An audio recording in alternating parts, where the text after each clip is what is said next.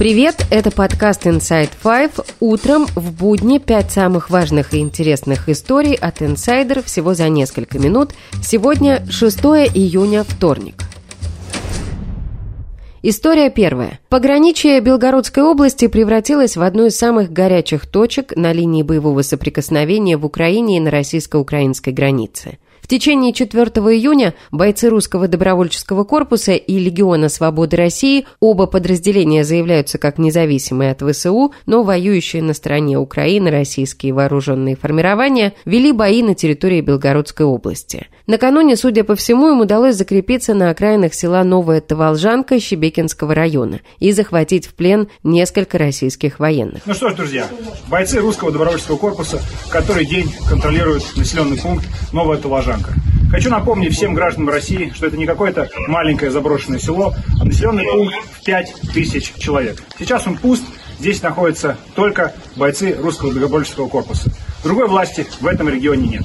Раз господин Гладков не может контролировать свою подшефную территорию, мы будем разговаривать только с его руководителями, которые находятся в Москве. Белгородский губернатор Вячеслав Гладков сообщил, что в Новой Таволжанке находится около 100 человек, но обстрелы не позволяют уточнить эти данные. Ну, сегодня мы пока туда войти не можем, зная, что около 100 человек находилось по докладу главы округа. Обстрелы последних двух дней нам не позволяет уточнить информацию. Надеюсь, как только ситуация изменится, мы сможем можем вернуться к тому, чтобы убедить людей покинуть населенный пункт. Что касается города Щебекина, который постоянно подвергается обстрелам, то стало известно, что власти города эвакуировали детей оттуда за деньги. Родители должны были заплатить за их вывоз по 3000 рублей. Об этом жители написали в официальной группе главы администрации Щебекинского городского округа Владимира Жданова в ВК. Несмотря на явное ухудшение обстановки в Белгородской области, пока не видно решительных действий со стороны Кремля. Напротив, пресс-секретарь российского президента Дмитрий Песков выступил с заявлением, что обстрелы региона никак не влияют на ход так называемой СВО.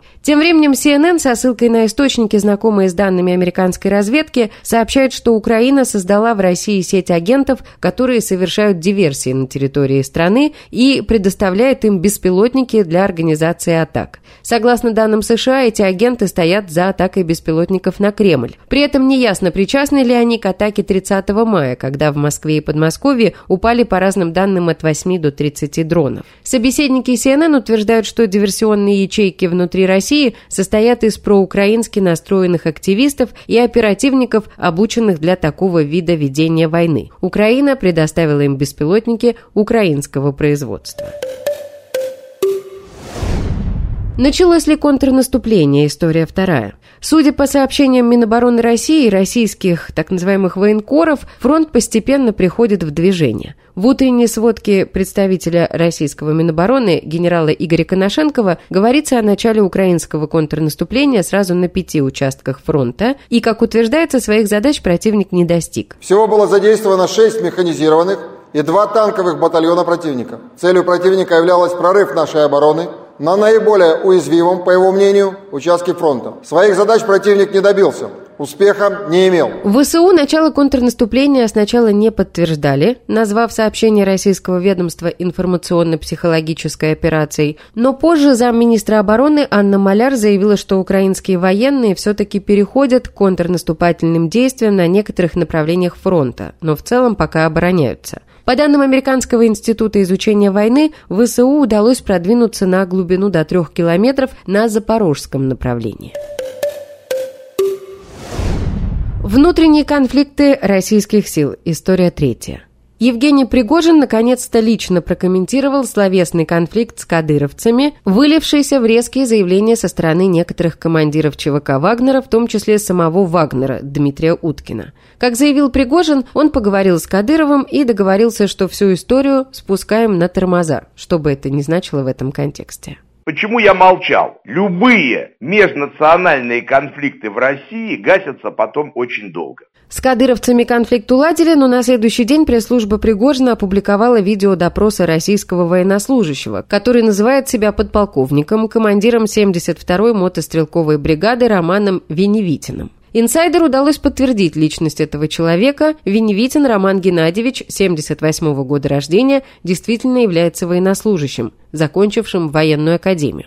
Предположительно, он был захвачен и разоружен сотрудниками ЧВК после конфликта у линии фронта на востоке Украины. На видео мужчина со следами травмы на носу рассказывает, что приказал своим подчиненным разоружить группу быстрого реагирования ЧВК «Вагнера», а также, находясь в состоянии алкогольного опьянения, обстрелял машину «Урал», в которой ехали наемники. По словам Веневитина, он совершил эти поступки из личной неприязни. Объяснить ее причины подполковник не смог. Давай.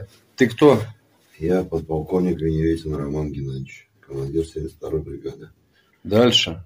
Что ты сделал? Обстрелял машину ЧВК «Вагнер» в состоянии алкогольного опьянения. Почему ты это сделал? Из-за личной неприязни. Почему у тебя личная неприязнь к ЧВК «Вагнер»? Не знаю. Конфликт, завершившийся пленением Веневитина, произошел еще 17 мая. Тогда, как заявили наемники Вагнера, они обнаружили военных, которые занимались минированием дорог в населенных пунктах Опытная и Азаряновка, к югу от Бахмута. В районе Семигорья наемники занялись разминированием дороги, когда по ним якобы был открыт огонь из стрелкового оружия с позиций, занимаемых Министерством обороны. Старшим группы, которую задержали пригожинские боевики, и был подполковник Веневитин. Почему Пригожин решил рассказать об инциденте спустя две с половиной недели после задержания, ни он сам, ни его пресс-служба пока не пояснили. Судебная ошибка ценой в 20 лет тюрьмы. История четвертая. Free at last. After 20 years behind bars, Kathleen Folbig falls into the arms of her greatest friend and most steadfast... Кэтлин Фолбиг, названная ранее самой страшной серийной убийцей в Австралии, была помилована после появления доказательств ее невиновности. Об этом сообщает BBC. Фолбик провела в тюрьме 20 лет, после того, как была признана виновной в убийстве своих четырех малолетних детей. Калиба, 19 дней от роду, четырехмесячного Патрика и 10-месячной Сары. Также женщину осудили за непредумышленное убийство полуторагодовалой дочери Лоры. Все они умерли в период с 89 по 99 год. По версии следствия, Фолбик задушила своих детей. Однако вещественных доказательств и следов удушения найдено не было. Адвокаты Фолбик несколько раз подавали апелляции. И после того, как было инициировано новое расследование, прокуратура наконец усомнилась в виновности женщины. Иммунологи обнаружили у дочери Фолбик генетическую мутацию, которая может вызывать внезапную остановку сердца. А у ее сыновей ученые нашли мутацию, которую связывают с внезапным началом эпилепсии губернатор Нового Южного Уэльса подписал указ о полном помиловании женщины. 55-летнюю Фолбик немедленно освободили из тюрьмы, в которой она находилась почти полжизни. И история пятая – диверсия. В Геленджике еноты перегрызли кабели телеканала Матч ТВ во время трансляции соревнований по гольфу. Ущерб от действий животных составил 700 тысяч рублей. Об этом говорится в заявлении на сайте телеканала.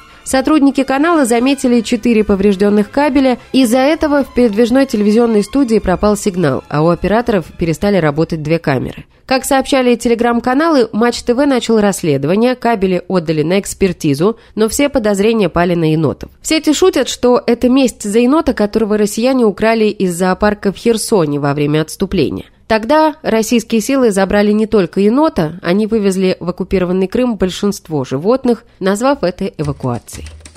И это все на сегодня. Это был подкаст Inside Five.